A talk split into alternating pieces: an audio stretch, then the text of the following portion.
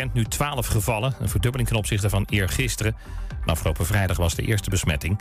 Veel patiënten zijn mannen die seks hebben met mannen. De politie heeft drie nieuwe tips binnengekregen over de dode wolf... die in oktober werd gevonden in Stroe op de Veluwe. Het dier was doodgeschoten en in een greppel gelegd. De politie zoekt twee mannen die kort daarvoor bij de greppel waren gezien. Voor de gouden tip ligt 16.000 euro klaar. Ajax-middenvelder Ryan Gravenberg heeft zijn droomtransfer te pakken... en gaat naar Bayern München. De clubs waren al aan het onderhandelen. En met een verhoogd bod van bijna 25 miljoen euro... is de deal volgens de Telegraaf rond. Eerder werd al bekend dat ook ploeggenoot Masraoui naar Bayern gaat. Het weer nog van Weer Online. Een mix van zon en stapelwolken. In het noordoosten ook een enkele bui en 16 tot 20 graden. En dan morgen hemelvaarsdag schijnt geregeld de zon... en is het 17 tot 21 graden. Daarna koel en wisselvallig. En tot zover het ANP-nieuws. Is jouw auto toe aan een onderhoudsbeurt of een APK-keuring? Maak dan nu een afspraak bij Gebroeders van der Mei in Enschede. Of het nou gaat om APK-keuringen, reparaties, bandenopslag of totaalonderhoud... Gebroeders van der Mei leveren vakmanschap, passie en echte service. Je vindt ons aan de Lonnekerbrugstraat 80 in Enschede. Ik wil van mijn auto af. Wij zoeken collega's. Heb jij een voorliefde voor auto's, motoren, fietsen of campers... en woon je in Twente? Dan zijn wij op zoek naar jou. We zoeken mensen in sales, IT, van webdevelopers tot accountmanagers. Kijk voor alle functies op ikwilvanmijnautoaf.nl slash vacatures. Ik wil van mijn auto af.nl Mam, mama, ik moet plassen. We zijn bijna bij Willemse Toiletten. Daar kun je veilig naar een schoon toilet en je handen wassen. Willemsen Toiletten. Het openbaar toilet in de binnenstad van Enschede. Voor een hygiënisch en plezierig bezoek vindt u in de klanderij. Lever na uw toiletbezoek de waardebon in bij een van de deelnemende winkeliers. Scan de QR-code of kijk op willemsentoiletten.nl. Ook ik rij op autobanden van Gebroeders van der Mei. Vind ons aan de Lonnekerbrugstraat 80 in Enschede.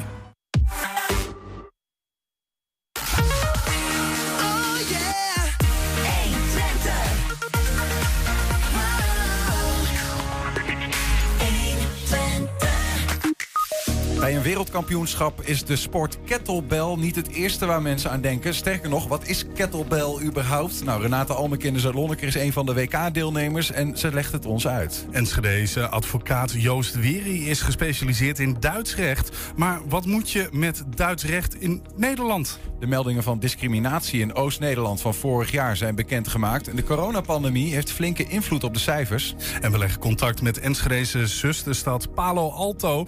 Een delegatie uit Enschede en Münster is daar deze week op werkbezoek. Onder hen ook de burgemeester van Enschede, Roelof Bleker. Het is woensdag 25 mei en dit is 120 vandaag. 120. 120 vandaag. Ja, zelf meerijden lukte hem helaas niet meer. Maar als bijrijder op een Harley Davidson trike kon Enschede René Bouwman afgelopen zondag toch meedoen met de Distinguished Gentleman's Ride. Een motorrit waarmee geld ingezameld wordt voor de strijd tegen prostaatkanker. Een ziekte die René maar al te graag de wereld uit zou hebben, want hij heeft het zelf. Straks praten we erover met hem. Eerst even kijken naar die voor hem zo memorabele dag.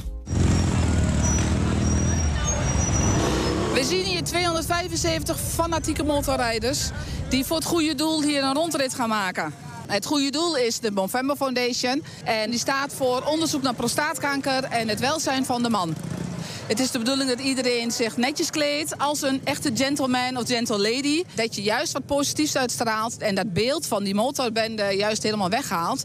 Want A, zijn we dat niet. B, willen we dat niet zijn. En C, we rijden hier voor het goede doel. En wij maken er zelf een hele mooie dag van. Wij hebben vandaag een eregast. Zijn naam is René. En René vecht op dit moment tegen prostaatkanker. Dus hij is wel echt, hij staat echt voor de Movember Foundation. Dit is jouw eerste keer, maar het kon wel eens, ook wel eens jouw laatste keer zijn dat je hierbij bent. De laatste keer dat ik hierbij ben. Ja, dat weet ik nou al. Ik denk dat ik eh einde van het jaar niet haal. Mijn vrouw heeft de, de organisatie benaderd en ehm, ja, dit kunnen regelen voor mij. Ja, dit is toch een van de laatste leuke dingen die ik kan doen. Ja. En René heeft zelf aangegeven dat rijden voor hem te veel is. En toen heb ik gezegd van, dan kom je bij mij achterop. Dan gaan we dat proberen. Ja, hij is de belichaming waarvoor wij het nu doen. Dus ja, mooier kan het niet. En voor hem en zijn familie natuurlijk een fantastische dag en een geweldige herinnering. Nou, goed doel, hè? Ik, eh, ik heb eigenlijk pas afgelopen donderdag hiervan gehoord. Dus ik heb nog niet zoveel opgehaald, maar voor volgend jaar gaat het beter. En eh, ja, dit is natuurlijk eh kikker dit. Nou, wij rijden natuurlijk klassieke motoren. En we hadden zoiets, als er dan mensen mee mogen doen, dan zijn wij het wel. Met daarbij een stukje achtergrond eh, dat mijn vader gestorven is aan kanker ook. Dus eh, dat brengt mij tot deze plek, ja. René, eh, hoe was het? Oh, geweldig. Echt in één woord geweldig. Ja. Het, het, het geweld van de motoren, het geluid. Die hele grote groep achter je. En dan, en dan eh, af en toe dan, dan eh, werd er ook gas gegeven. En dan, ja, dat is super. Ja.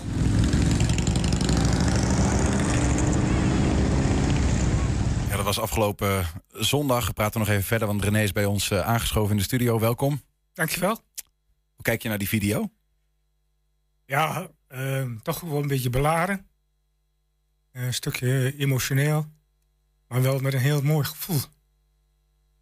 Ja. Ja, dit is, nou, dit is, wel, dit is wel heftig. Dit is, eh, dit is voor mij de, de, de... Het was zo'n beleving. Het was zo'n mooie dag. En ik heb daar nog steeds zo'n mooie herinneringen aan. En eh, dat pakt niemand mij meer af. Nee. Nee. Wat maakt het dan zo memorabel? Ah, alles, denk ik. Ehm, gewoon de, de, de- het feit dat mijn vrouw eh, het allemaal georganiseerd heeft. En, en eh, dat ik mee mocht rijden achterop bij, eh, bij Margot. En ja, iedereen was zo open, was zo lief. En, en dat, ja, dat maakt het gewoon geweldig. Het is gewoon een, een superdag, een dag met een gouden randje. De video die we gemaakt hebben en het bijbehorende verhaal op internet zijn echt duizenden keren bekeken, gelezen eh, bij ons. Ja. Eh, Heb je, heb je veel reacties gekregen? Ja, op zich wel. Eh, wel heel veel uit de be- bekendenkring. Ehm, eh, enkeling zo uit, uit, uit de groep, zeg maar, die met name op Facebook wel. Ja. En ook dat is geweldig. Ja. Dus al- alleen maar positief. Alleen, alleen maar positief. Hoe groot motorliefhebber ben je? Ja, best wel groot. Wat, wat is best wel groot? Ja, dus, dus kijk, als ik gewoon mee had kunnen rijden, dan was dat voor mij de, eh, het, het, het laatste mooie wat ik had kunnen doen. En, en dat is niet gelukt. Eh, Want daar heb je gewoon eh, de kracht niet meer voor. Of, nee, ik heb de kracht er niet meer voor. En ehm, eh, ja, het ziektebeeld sloopt mij gewoon. Het sloopt gewoon. De, de, de pijn is gewoon eh, altijd aanwezig. En ehm, dus- dus- dus, eh, ik kan niet meer goed zitten op de motor. Ik heb, de, de, eh, eh, ik heb zelf een Harley. En, en ja, dat, dat, die weegt bijna 300 kilo. Die hou ik niet meer. Ik heb daar de kracht niet meer voor. Wanneer kocht je je eerste motor? Ehm, Oeh, dat is heel lang geleden. Ehm Je bent nu 60? Ja, ik denk ergens in de negentiger jaren. Oké. Ehm, noodgedwongen ook weer weg moeten doen. Door omstandigheden. En ehm, we hebben, eh, even kijken, hoe lang geleden nou? Ja, in ieder geval een goede 30 jaar geleden. Ja, ja, ja. Ja, dus dan was je ongeveer mijn leeftijd toen je voor het Ja, eerst een eh, denk motor het, kocht. ja. ja en to- toen had je, was je meteen verkocht. Ja, zeker, tuurlijk. Motorrijden is leuk. Altijd Harley Davidson gereden? Of, Nee, eh, nee, nee, nee, Dat, daar groei je in. Daar groei je in. Nou, plus je moet daar de financiën voor hebben. En ehm, eh, die, die heb ik heel lang gewoon niet gehad. Nee. Nee, en eh, vorig jaar november eh, had ik zoiets van, nou, ik heb nou de financiën en ik, en ik ga er een, aanschaffen. En eh, we hebben er even mijn vrouw aangeschaft. En die hebben we helemaal op laten knappen naar haar wensen. En ehm, ja, zodoende eigenlijk. Zijn we weer gaan rijden. Eh, ehm, toen je die, die motor aanschaf, schafte, had je, wist je toen al dat je ziek was? Wa- hoe lang is dat geleden dat je daarachter kwam? Nou, een jaar geleden nou. Ja. Ja. En, voor de ziekte is, het is zijn eh neuroencriëne carcinomen. Ja, daar is niks meer aan te doen.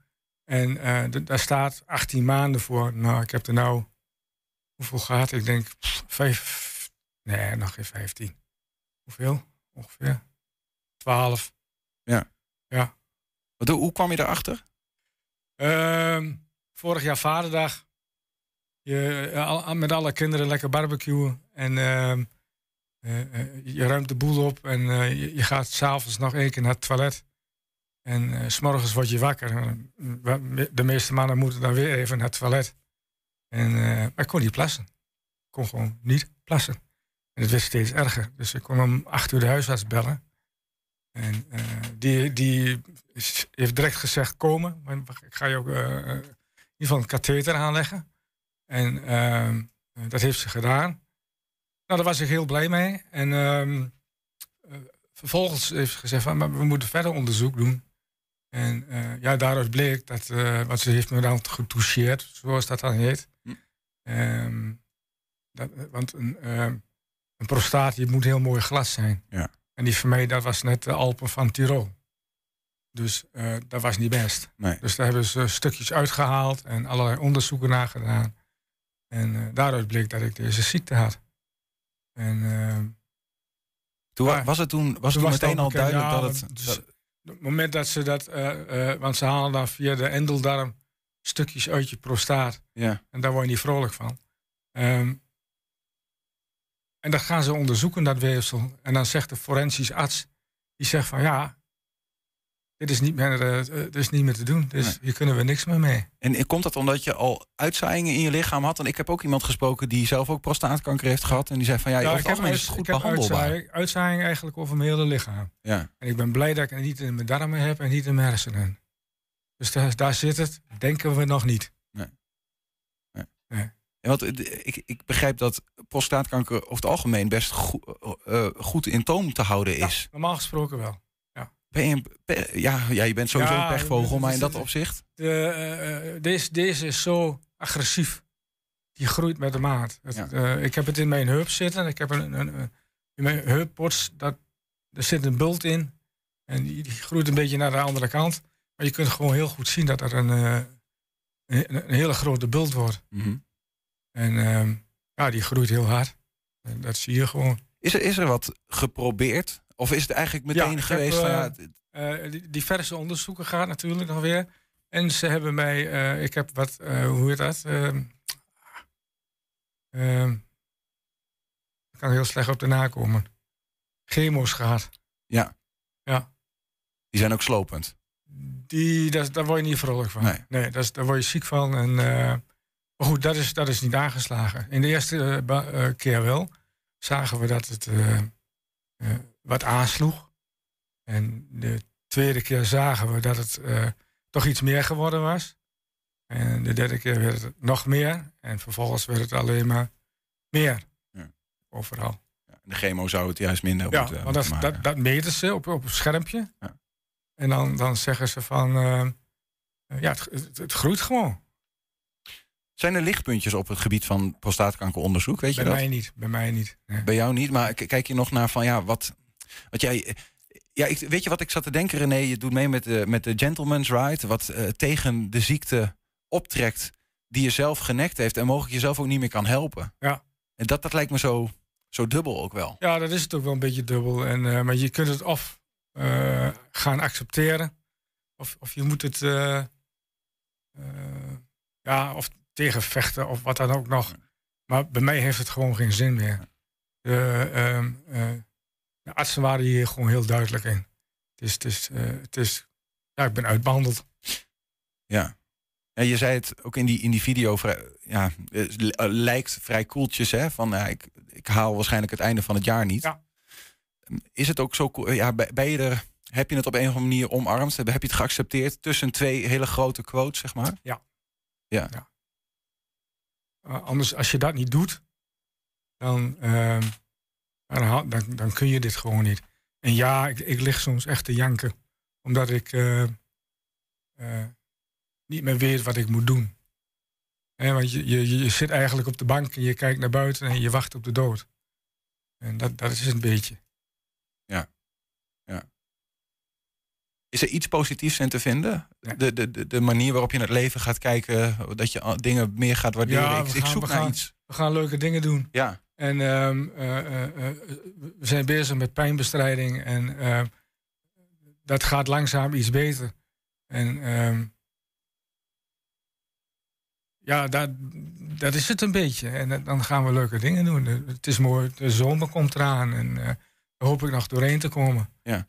En Maar is- het dan ook, want onze verslaggever die heeft dat ook zo uiteindelijk beschreven. René's eerste en laatste Gentleman's Ride.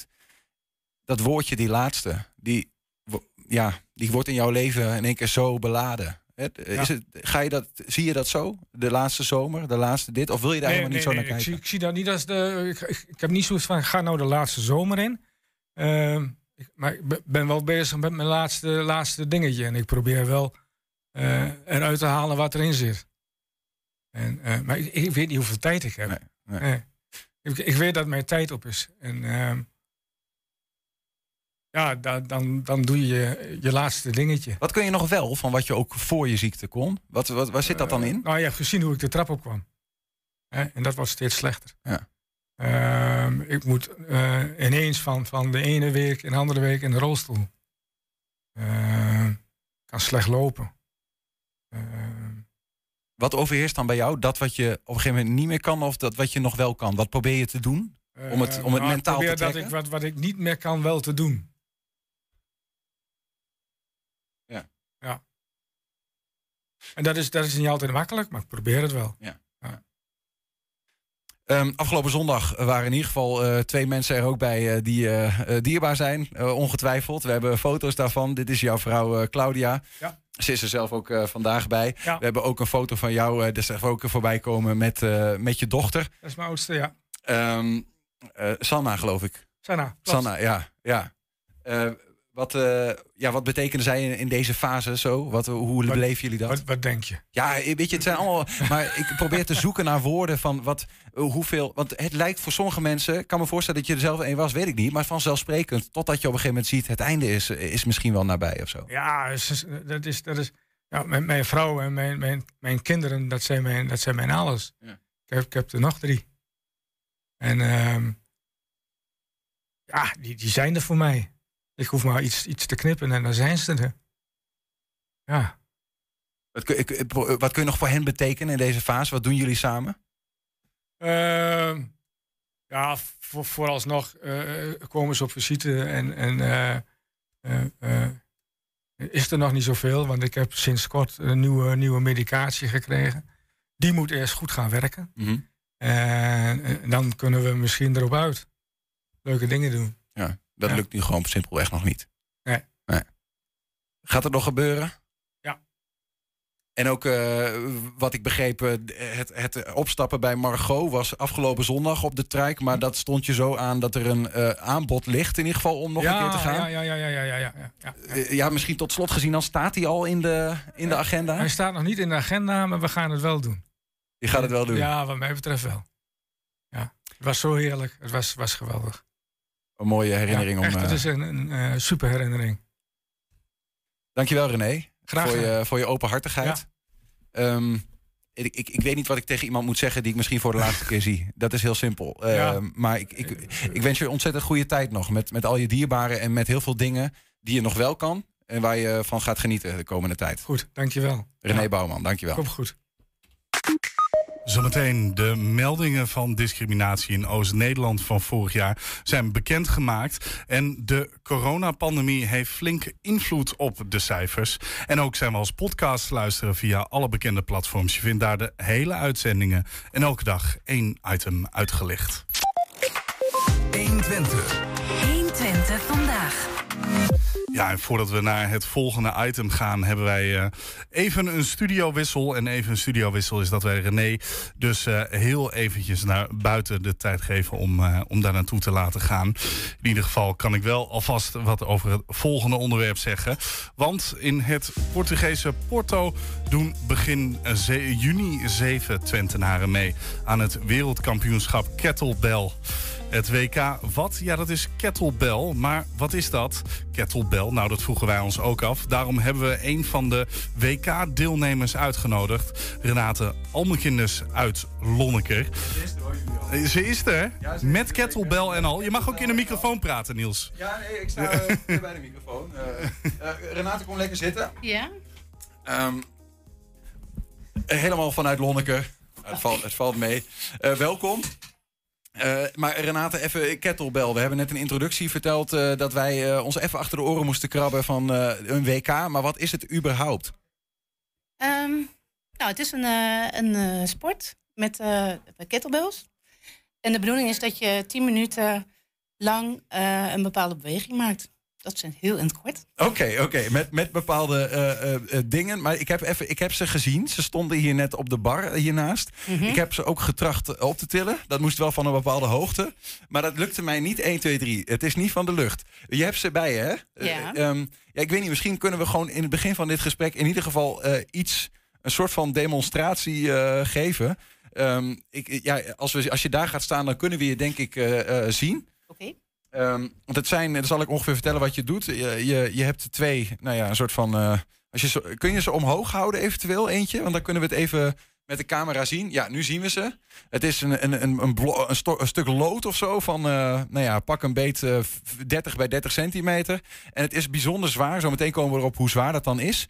Ehm, eh, maar Renate, doe eens voor. Wat doe je als je kettlebelt? Want je hebt er twee en elke hand één. Ja, nou, je hebt één hand van. Ja. Dat is eh, dit. Ah, dat noemen we een snatch.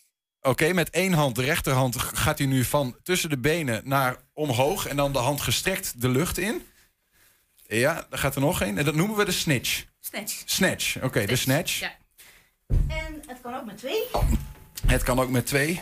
Ehm, dan doen we het naar boven en dan... Dus eigenlijk eh, dezelfde houdingen die je ook doet als je de gewichten omhoog houdt. Maar dan met kettlebells eigenlijk. Het is eh, van de gewichtheffen ook. Ja. Dezelfde termen. Het, het ziet er inderdaad, het ziet er ook ongeveer uit als, als een gewicht, eh, gewichthef, eh, nou ja, actie. Met die halters die je omhoog tilt. Ja. En dit is dan jerk. En als je hem ook naar beneden doet, dan is het de long cycle. Oké, ook allemaal van die termen. Ja, ja, ja, ja. ja. Goedemiddag. Ehm, ik ga heel even gewoon om, om te checken hoor, even zelf eentje tillen. En nu, nu, nu is dus de test van Niels of hij ze... Ja. eh, krijgt hij ze omhoog? Dit is wel. eh, hoe zwaar is zo'n ding, Renate? Eh, per stuk zijn ze 14 kilo. 14 kilo per stuk. En mocht je, stuk, oké. mocht je nou in de auto zitten en denken, wat gebeurt er allemaal? Niels is momenteel een kettlebell.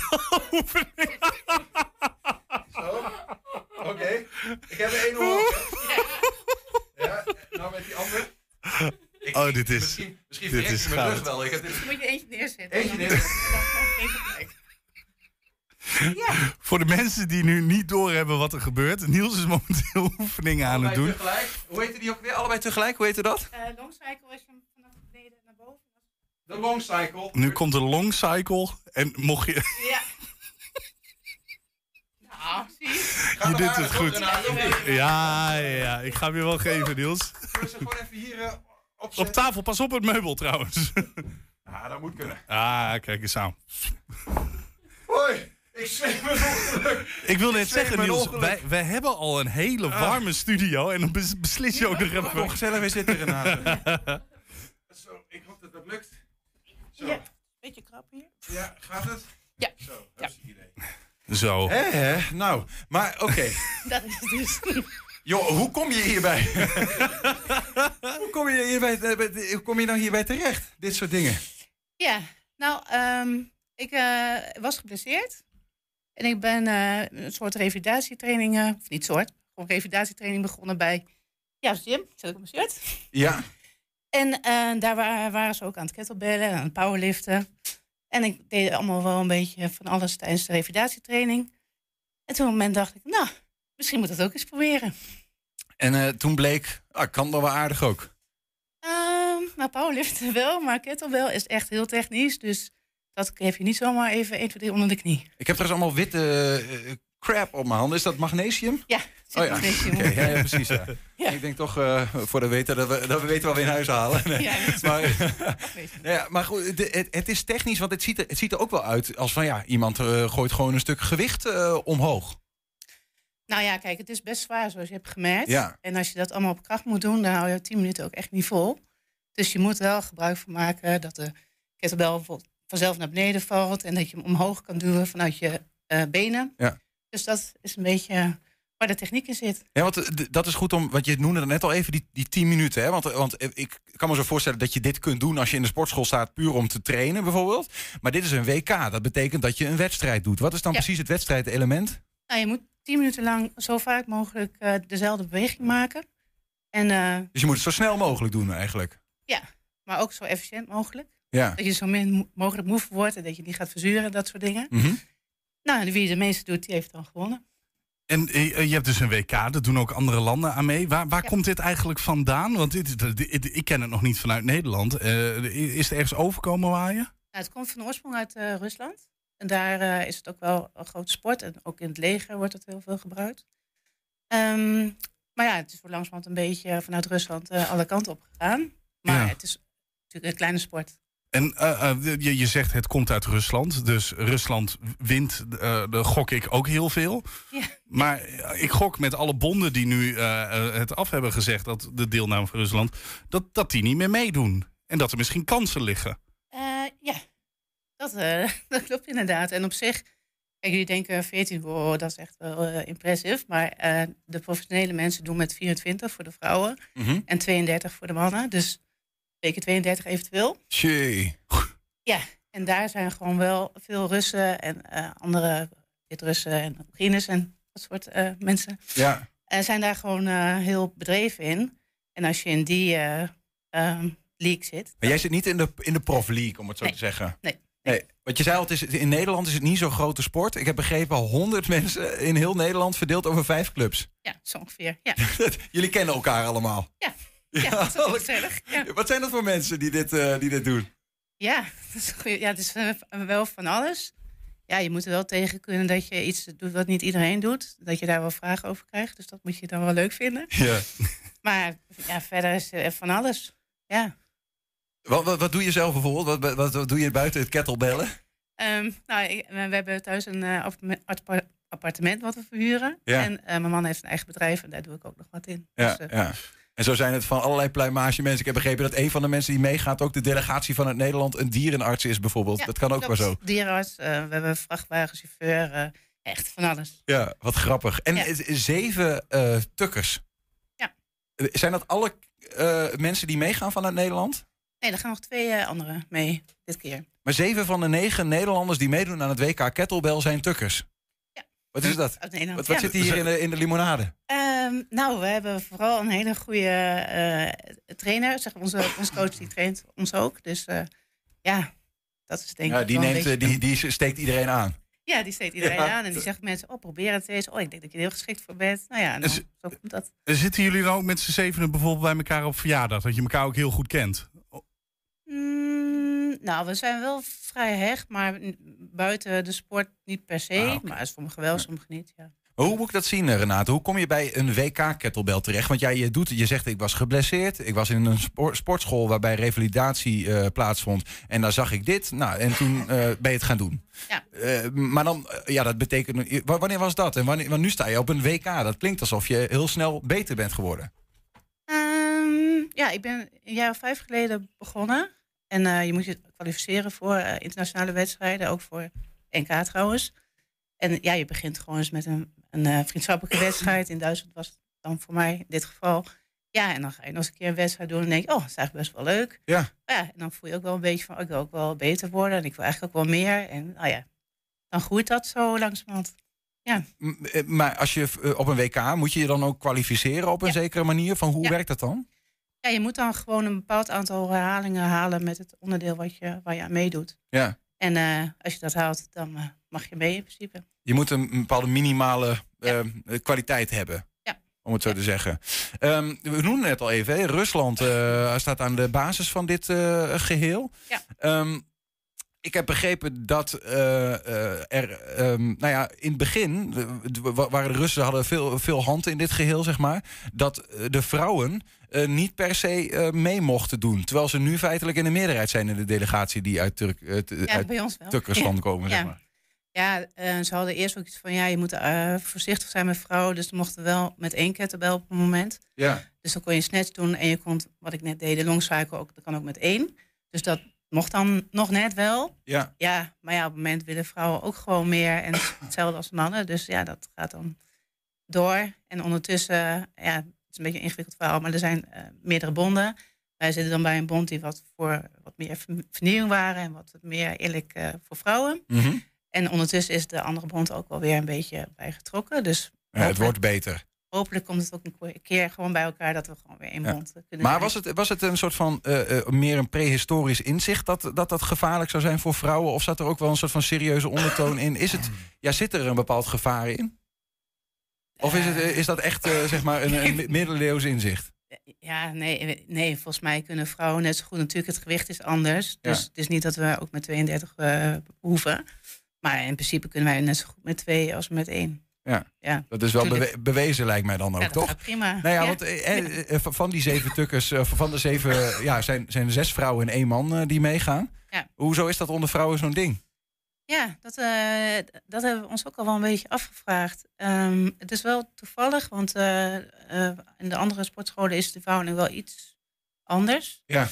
Maar ehm, ja, misschien omdat we ook een vrouwelijke trainster hebben. Ik, heb, ik weet eigenlijk niet zo goed hoe dat gekomen is.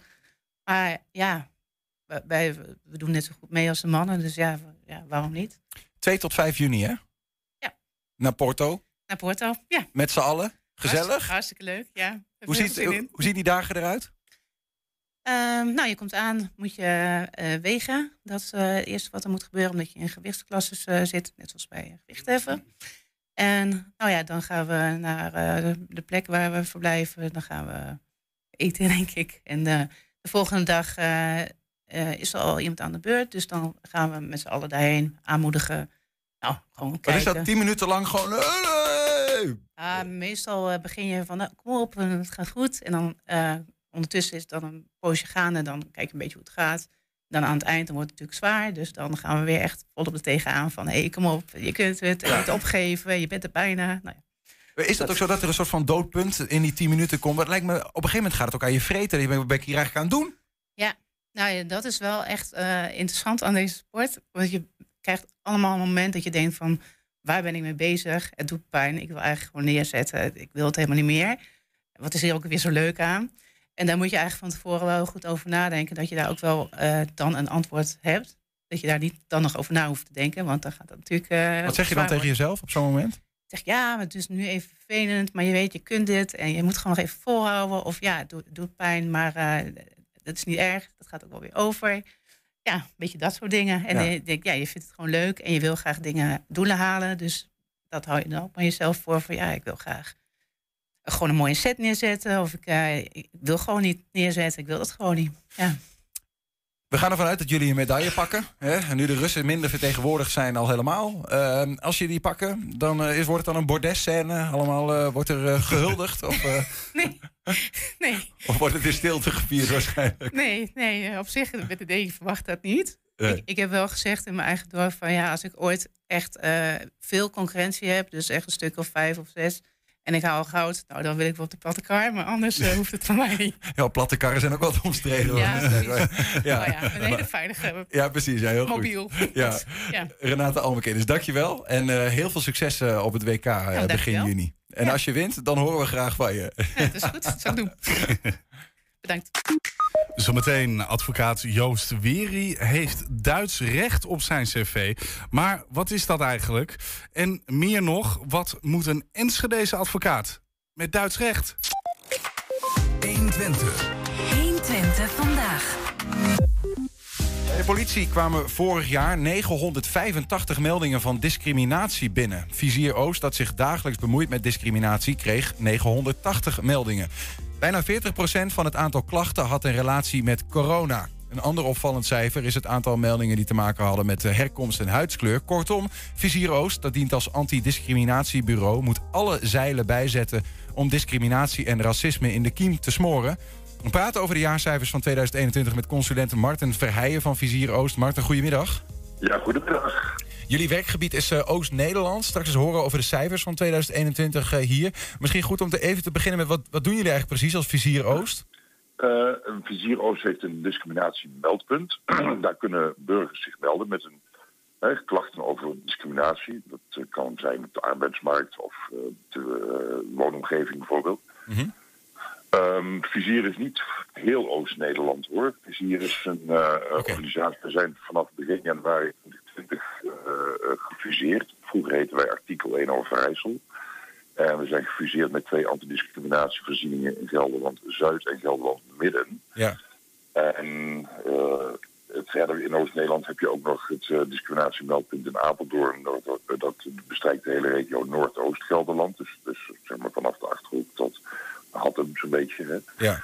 En Deventer heeft een lokaal meldpunt. Daar kunnen inwoners van Deventer kunnen bij een lokaal meldpunt terecht. Nou, die cijfers van al die meldpunten bij elkaar, dat leveren die getallen op waar je het net over had. Ja. En als je, daar, als je daar e- even induikt en er wat opvallendheden uithaalt eh, voor 2021, wat, wat zegt dat dan? Ja, je ziet in ieder geval gewoon dat in ieder geval, eh, kijk, over de klachten over politie, dan eh, daar kan de politie meer over vertellen. Ik kan alleen maar ook over de ANV-cijfers, uh, antidiscriminatievoorzieningscijfers eh, vertellen. Nou ja, kijk, het, het, het aandeel eh, klachten op grond van herkomst of huidskleur is traditioneel hoog hoor. Dat, eh, dus normaal gesproken beslaat dat al zo'n, nou, gemiddeld zo'n, denk ik, de afgelopen jaren 35% van de eh, meldingen die eh, bij ons binnenkomen. Ja. Nou, dat zie je nu eigenlijk ook weer. Je ziet ook weer dat, eh, dat het, nou, het zijn 258 in Oost-Nederland op een totaal van 980. Dat is, dat is ongeveer wel gemiddeld, zeg maar. Is 25 tot 30 procent. Ja, maakt het niet minder ernstig, maar het blijft, dat blijft een beetje op Ja. dezelfde, in ieder geval percentueel hetzelfde. Ja, precies. Nou, kijk, eh, wat daarin on, waaronder ligt, wat daaronder ligt, zeg maar, dit jaar is toch nog steeds dat ook mensen met Aziatisch uiterlijk nog steeds zeg maar, worden uitgescholden. Of zijn de vermeend veroorzaker van, eh, van die pandemie. Eh, maar ook zeker ook veel discriminatie op eh, donkere huidskleur, zeg maar. Ehm, maar dat blijft altijd wel. Hè. Vaak blijft het ook bij een vermoeden natuurlijk. Hè. Mensen kunnen zelf het idee hebben, bijvoorbeeld, hè, door de gestegen media aandacht. Oh, dan zal feit dat ik eh, niet ben aangenomen of niet ben uitgenodigd voor een sollicitatiegesprek, zal ook wel met mijn huidskleur of mijn afkomst te maken kunnen Nou, exact, want dat, dat vraag ik me af. Het, het gaat echt om, om meldingen, maar het is niet per se dat jullie om- die meldingen ook toetsen op een soort van eh, echtheid of eh, gegrondheid. Nou, kijk, je moet je, moet je voorstellen dat, dat dat ligt ook heel erg aan de context. Kijk, eh, in sommige situaties eh, registreren we alleen een melding, alleen omdat eh, meldersverzoeken daar kom ik. eh, ik wil alleen maar registratie van de melding. Ja, dan valt er weinig, verder weinig te onderzoeken. Ehm, eh, heel vaak dan eh, hè, zit ons eh, werk heel veel in het bijstaan van die melder in bijvoorbeeld eindelijk gesprek aangaan met zijn werkgever vindt dat lastig. Nou, weet je, dan, dan geven wij hem tips en trucs. stukjes tekst kunnen we aanleveren die hij in een mail kan zetten. Ja. Zodat in ieder geval bij de werkgever duidelijk is dat zijn personeelslid zich gediscrimineerd voelt. Want dat moet natuurlijk aan zo'n werkgever wel duidelijk zijn. Hè? Dat, dat dat ook daadwerkelijk zo is. Ehm, hè, we geven heel veel empowerment, noemen wij dat. Hè? Een steuntje in de rug. eh, op de achtergrond kijken we vaak mee. Maar sommige mensen kunnen ook zelf heel moeilijk eh, in actie komen. En dan, ja, dan formaliseren we de klacht. Noemen wij dat. En dan neemt het vizier de klacht feitelijk eh, over en schrijven wij partijen aan. Dan gaan wij daarin bemiddelend eh, zijn. Ehm, Ja, dus je registreert niet alleen, maar je, bent ook wel, je, strekt, je trekt ook wel Ja, ten strijde om het cijfer omlaag te brengen. Ja, nou ja, dat, dat zit veel meer in de preventieve kant, hè, moet je je voorstellen. Kijk, eh, als meldingen bij ons binnenkomen, dan voelt iemand zich al gediscrimineerd. Ja, ja. En dan valt er niks meer te voorkomen, zeg maar. Maar we hebben daarnaast, zeg maar, de wettelijke taak van, eh, eh, vanuit de wet de gemeentelijke antidiscriminatievoorzieningen. Eh, dat is een stuk klachtbehandeling, rapportage, eh, begeleiding van, eh, van melders, eh, bijstaan in procedures. Want eh, het komt regelmatig toch wel voor dat er ook, zeg maar, bijvoorbeeld het college voor de rechten van de mens in, in, in een, casus eh, om een oordeel gaan vragen, bijvoorbeeld. Hè. Dus, dus het is niet zo dat we alleen maar eh, adviseren. We gaan, zitten heel veel in bemiddelingsgesprekken. Ja. gesprekken. We, draaien mee in allerlei eh, eh, multidisciplinaire overleggen. Dat is vooral natuurlijk bij buurtconflicten is dat eh, heel erg aan de orde. Ja, duidelijk. Ik, Ehm, ik, ik wil ook nog heel even toch wel naar die, naar die, naar die cijfers die gaan Ja. over corona-gerelateerde discriminatie. Want dat valt Ja. toch wel op in de cijfers van 2021. Wat, wat, wat kwamen jullie daar zo al in tegen? Nou, daar kwamen we eigenlijk eh grosso modo eh 2021. en Ja, je ziet ook trouwens als je kijkt naar welke discriminatiegronden benoemd zijn. Hè, heel veel, relatief veel klachten over handicap, chronische ziekte. Wat, wat moeten we daarbij voorstellen? Nou, dat, kunnen, dat zijn grotendeels klachten van mensen die eh, bijvoorbeeld eh, eh, vielen onder die uitzondering als die mondkapjesplicht. Dat herinneren zich, u zich nog wel. Mondkapjesplicht werd ingevoerd voor openbare locaties, maar tegelijkertijd formuleerde de overheid op een andere pagina van haar website, overheid.nl, dat er ook voor bepaalde categorieën mensen met een chronische ziekte, chronische ziekte of handicap een uitzondering gold op die mondkapjesplicht. Ja. Dat moest, dat moest ze dan wel aantonen. Maar goed, omdat onze overheid daar eigenlijk verder geen rugbaarheid aan gaf, eh, kwamen deze mensen nog steeds in hele vervelende situatie terecht. Natuurlijk dat ze eh, met het beveiligen van een mediamarkt in discussie moesten, geweigerd werden in de supermarkt, geweigerd werden zelfs ook nog in, in, in bij zorginstellingen, fysiotherapiepraktijken, Ja, ja. op. Dat is, dat zijn hele nare zaken. En die mensen beroe- beroepen zich, hebben dan die klacht gemeld op grond van handicap, chronische ziekte. Ja, Nou, dat, begrijp ik. Dat gaat, dan, dat gaat dan om mensen die inderdaad eh, ook, ook melden van hey, de, de wet schrijft voor dat ik dit mag. ehm, en, en, en het wordt eigenlijk niet eh, nou ja, op die manier Geaccepteerd. Maar ik kan me ook voorstellen dat er mensen zijn geweest die juist eh, iets wilden dat de wet niet voorschreef. Bijvoorbeeld, bijvoorbeeld van ja, ik heb geen corona-toegangsbewijs, want ik laat me niet vaccineren, maar ik mag niet naar binnen en ik voel me gediscrimineerd. Dus Dat heb je helemaal correct. Dat heb je helemaal correct. Die, ehm, heel veel van die meldingen zie je terugvallen onder het kopje niet wettelijke gronden. Oh ja. Dat behoeft wel enige uitleg. Ehm, die niet wettelijke gronden, dat zijn, daarmee bedoelen we eh, discriminatiegronden die niet zijn opgenomen in de Algemene Wet Gelijke Behandeling. Die Algemene Wet Gelijke Behandeling is bepalend voor wat wij bestempelen in juridische zin als discriminatie. Deze mensen eh, die zich op het feit dat zij zich niet wilden laten vaccineren. Maar het verschil in behandeling tussen mensen die wel of niet gevaccineerd zijn, staat niet in de wet. Kun je dus niet als discriminatoire bestempelen. Maar levert natuurlijk wel concrete gevoelens op van uitsluiting. Ja. Dus kijk, dan moet je als antidiscriminatievoorziening niet eh, eh, eh, alleen maar een kort briefje sturen naar die mensen van... sorry, valt niet onder de wet, we kunnen er niks mee je bent doen. eigenlijk wettelijk gezien niet gediscrimineerd, zeg maar. Eigenlijk wettelijk gezien zijn ze, valt daar wettelijk het, het label discriminatie niet op te leggen. Maar we hebben er wel voor gekozen om toch met zoveel mogelijk van die melders toch in gesprek te gaan. Waarom? Wij staan niet alleen maar voor het strij- bestrijding van discriminatie, want alleen maar met foei zeggen, het vingertje opsteken en af en toe eens een keer een bedrijf eh, veroordeeld krijgen bij het College Recht van de Mens, daarmee bereik je niet zoveel. Ik, wij, wij, wij geloven heel erg in dat we toch ook proberen aan bruggen te bouwen, in verbinding te blijven met mensen die soms ja, radicaal andere denkbeelden hebben dan. Hè, Duidelijk, duidelijk. Marten, eh, Marten waar, eh, tot slot, waar kunnen mensen terecht als ze jullie willen bereiken voor een melding? Eh, ze kunnen een melding eh, doen op eh, eh, discriminatieoost.nl heeft een meldknop. Onze organisatie heet Vizier. Dat is ook op internet te vinden. Ehm, we zijn telefonisch bereikbaar. Je kunt ons bellen. Je kunt, eh, in Enschede hebben we een hoofdkantoor in het eh, Connect You gebouw op het oude ziekenhuis. Daar kun je zo naar binnen lopen. Ehm, allerlei mogelijke manieren. Goed zo. zelfs, eh, zelfs discriminatie.nl, de landelijke ehm, Google-website zeg maar, voor alle discriminatiebureaus. Als je daar je klacht meldt, dan komt die via postcode ook altijd bij ons terecht. Staat genoteerd. Marten Verheijen van Vizier Oost, dank voor de, voor de informatie. En succes Nou, met, jullie, met jullie werk. Ja, dankjewel hoor. We, we, we houden het eh, nog wel vol. Goed zo. Een delegatie uit Enschede is deze dagen op werkbezoek in partnerstad Palo Alto in de Verenigde Staten. Onder hen burgemeester Roelof Bleken. Straks praten we met hem. 120. 120 vandaag. Vaste volgers van ons programma weten, elke week spreken we met een advocaat van Damstee uit Enschede over de wonderenwereld van de jurisdictie. Deze week bij ons aan tafel Joost Weri. En toen wij zijn expertise zagen in de zoektocht naar een onderwerp om te bespreken, krabden we ons even achter de oren. Duits recht staat er op zijn cv. En Wat is dat eigenlijk? En meer nog, wat moet een Enschedeze advocaat met Duits recht? Dit is mijn uitspraak en daar moet u het mee doen. Rechtspraak met Damstee Advocaten. Joost, welkom. Voordat we komen op die vraag wat een Enschedeze advocaat heeft te maken met eh, Duits recht. Misschien goed om even te benoemen, wat, wat is het eigenlijk, Duits recht? Wat verstaan we daaronder? Nou ja, Duits recht is uiteindelijk natuurlijk het recht dat de Duitse overheid eh, heeft bepaald. En waar eh, men in principe in Duitsland zich aan te houden heeft. Zo Eh, simpel als dat het zegt, Duits recht is het ook. Als in, Ja, je, je moet eigenlijk moet jij het Duitse wetboek uit je hoofd kennen als je Duits recht beheerst. Eh, nou, als je in Duitsland bent, zou je, was je in ieder geval geacht het Duitse wetboek uit, uit je hoofd te kennen. Ja. Eh, niemand weet het uit zijn hoofd. Duitse juristen weten dat gelukkig ook niet uit hun hoofd. Ehm, maar het is ook niet zo dat het nou helemaal voor ons in Nederland niet relevant is wat dat Duitse recht is. Want ook in Nederland het zomaar zijn dat je je eh, aan het Duitse recht eh, te houden hebt.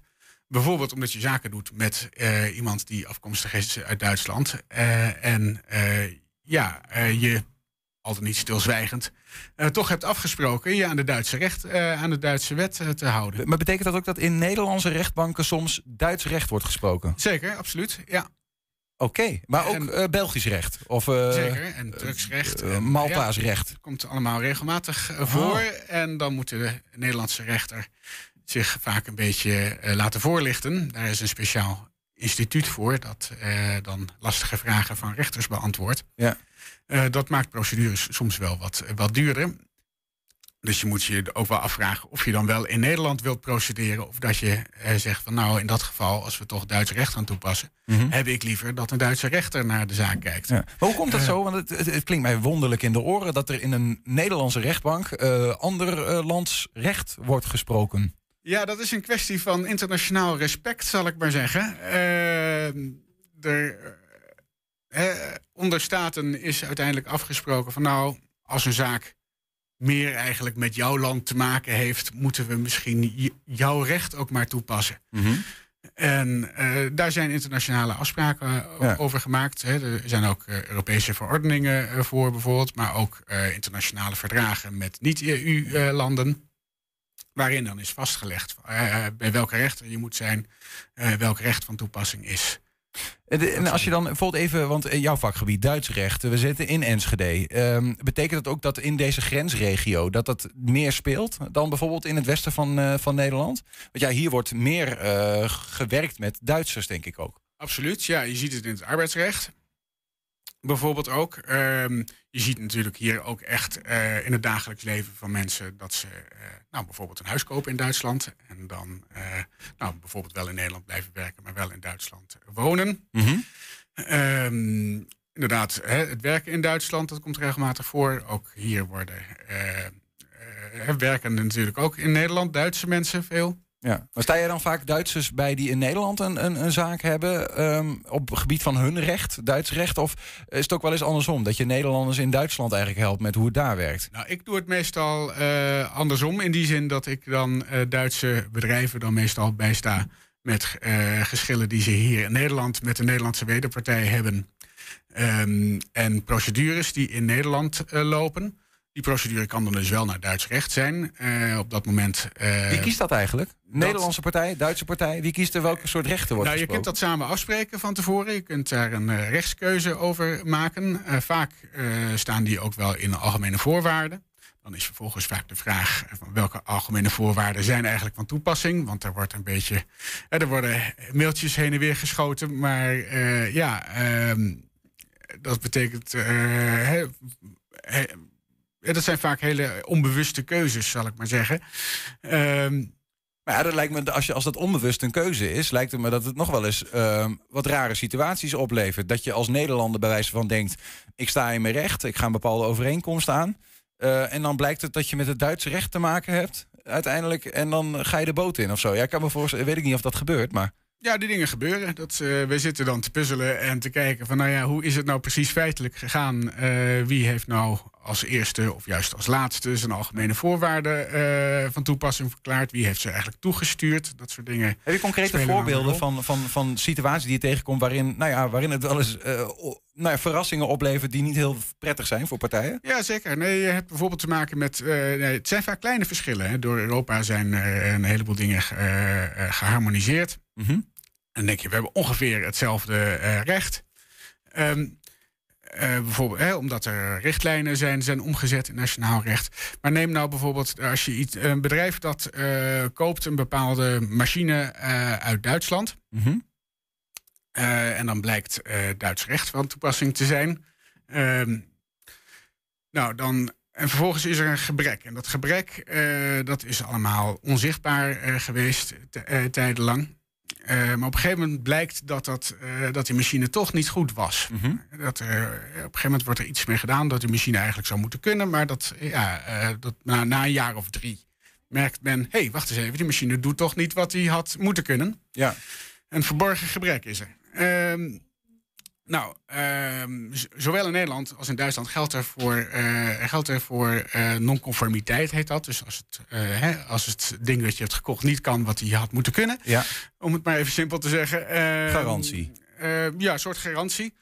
Ehm, hoewel garanties dan weer meestal zijn, hè, dan, dan spreek je af van een bepaalde termijn eh, moet iets blijven doen. Dit zijn eh, dus meer welke verwachtingen mag je nou eigenlijk als koper van een product hebben. Ja. Ehm, maar goed, eh, hè, daar zijn dus wettelijke termijnen ook voor. Ehm, en ehm, er geldt een verjaringstermijn eh, van twee jaar. Maar in, in Nederland begint die termijn te lopen nadat je redelijkerwijs had ja, kunnen ontdekken dat dit aan de hand was. Ja, dus denk je met een Nederlandse bril van, nou, dan is hier nog niks aan de hand. want Precies. het was Ik heb verborgen langer gebrek. de tijd dan twee jaar. Het blijkt nu pas dat het niet goed is. Eh, nou, dan begint nu die verjaringstermijn van twee jaar te lopen. Juist.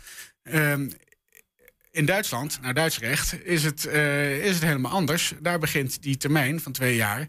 eh, begint Bij de ook aankoop. voor verborgen gebreken te lopen op het moment van aflevering. Ja, ja, ja. Dus die is al lang verlopen.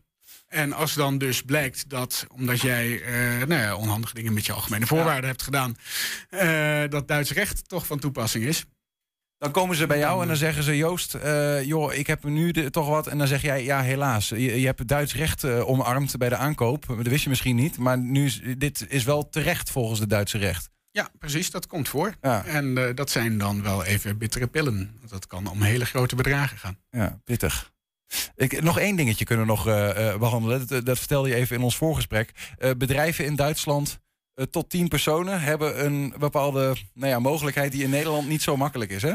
Ja, nee, die kunnen normaal, dus ehm, Duits personeel zal ik maar zeggen, kunnen zij vrij makkelijk ontslaan.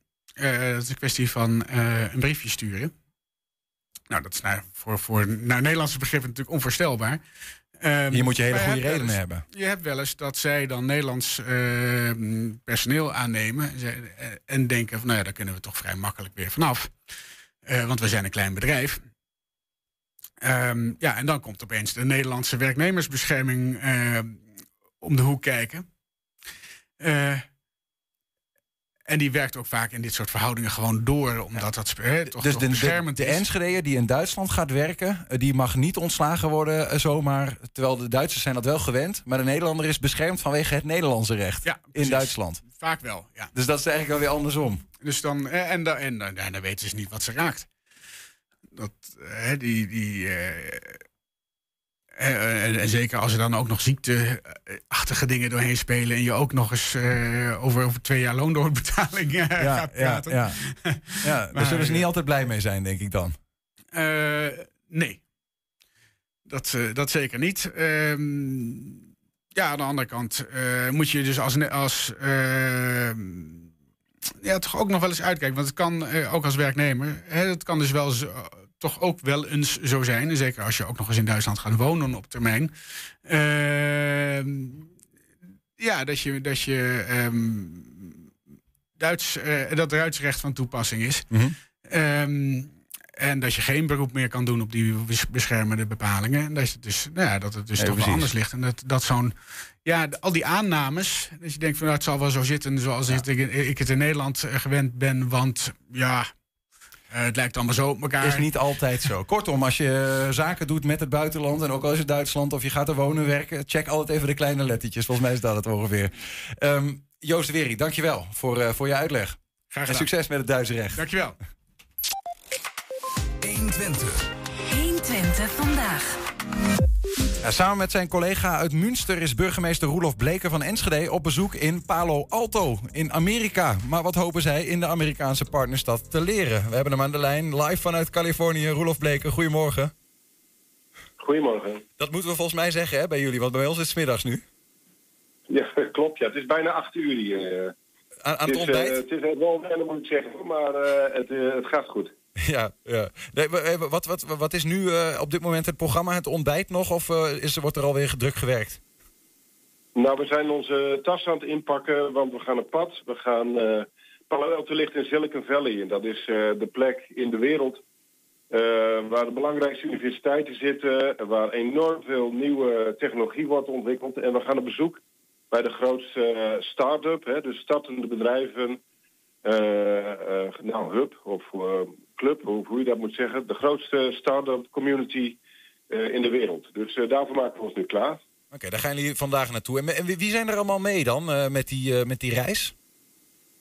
We zijn er zowel aan de Duitse kant, dus aan de Münsterkant, als aan onze kant. Ehm, dus de gemeente, ehm, bedrijven, vooral bedrijven die in batterijtechnologie geïnteresseerd zijn, dus die daarin investeren. Dus dat gaat over de energietransitie.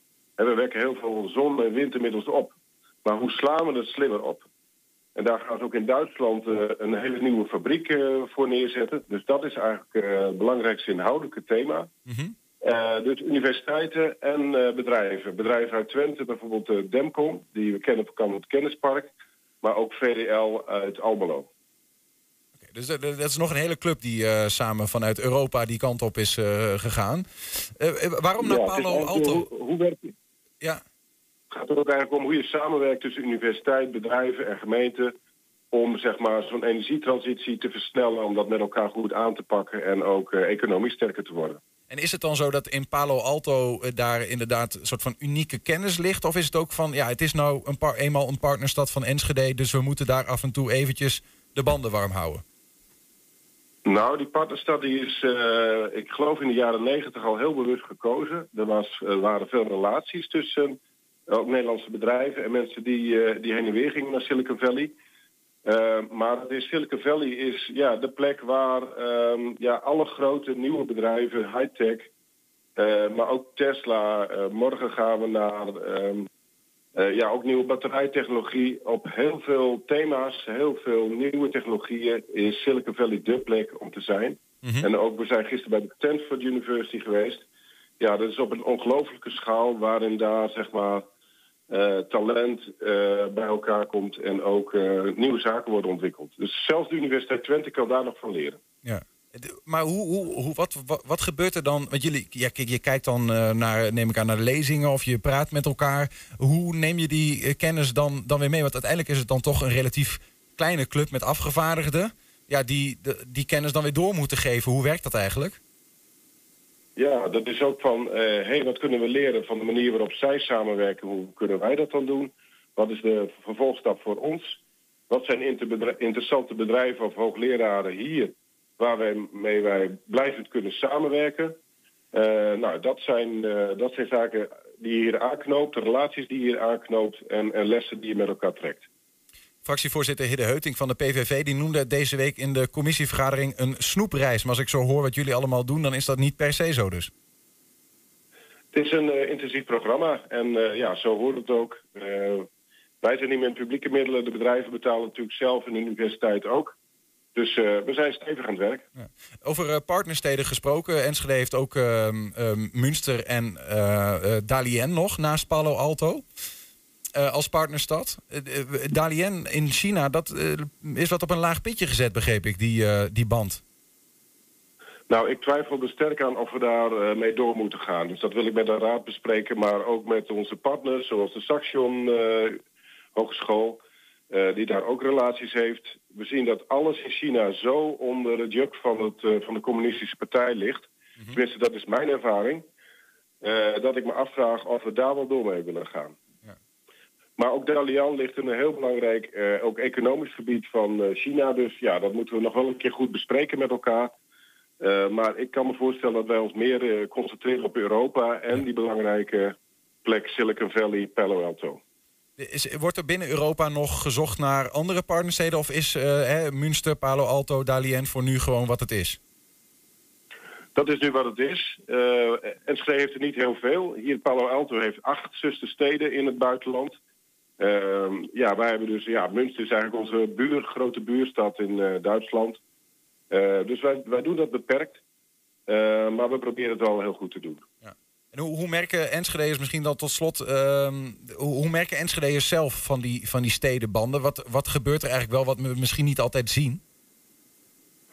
Nou, wat bijvoorbeeld gisteravond was, ehm, in, de, in de Tweede Wereldoorlog heeft dominee Overduin ervoor gezorgd dat er heel veel mensen gered zijn van de Duitsers. Ja.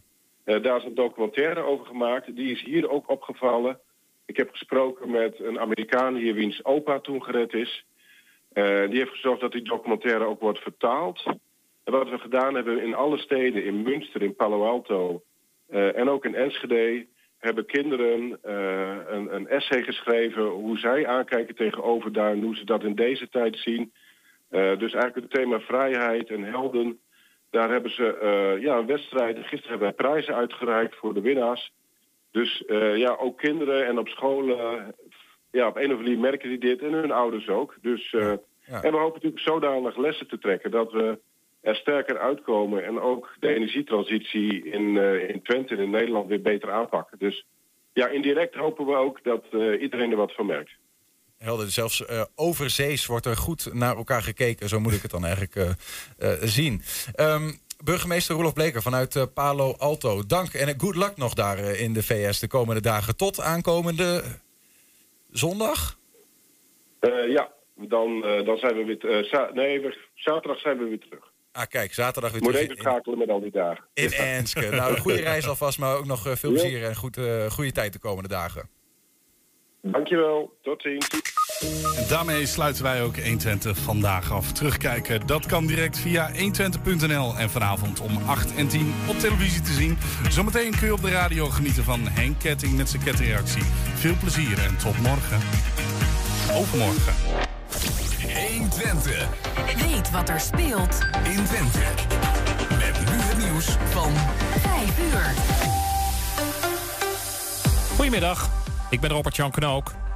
Het kabinet gaat erkennen dat structureel sprake was van racisme bij de Belastingdienst. Zo werden mensen met een niet-westerse naam strenger gecontroleerd, onder meer in het toeslagenschandaal. Volgende week komt staatssecretaris Van Rij met een brief waarin ook over compensatie wordt gesproken. Er wordt veel meer duidelijk over de schietpartij gisteren op een basisschool in Texas. De schutter had zich opgesloten in een klaslokaal.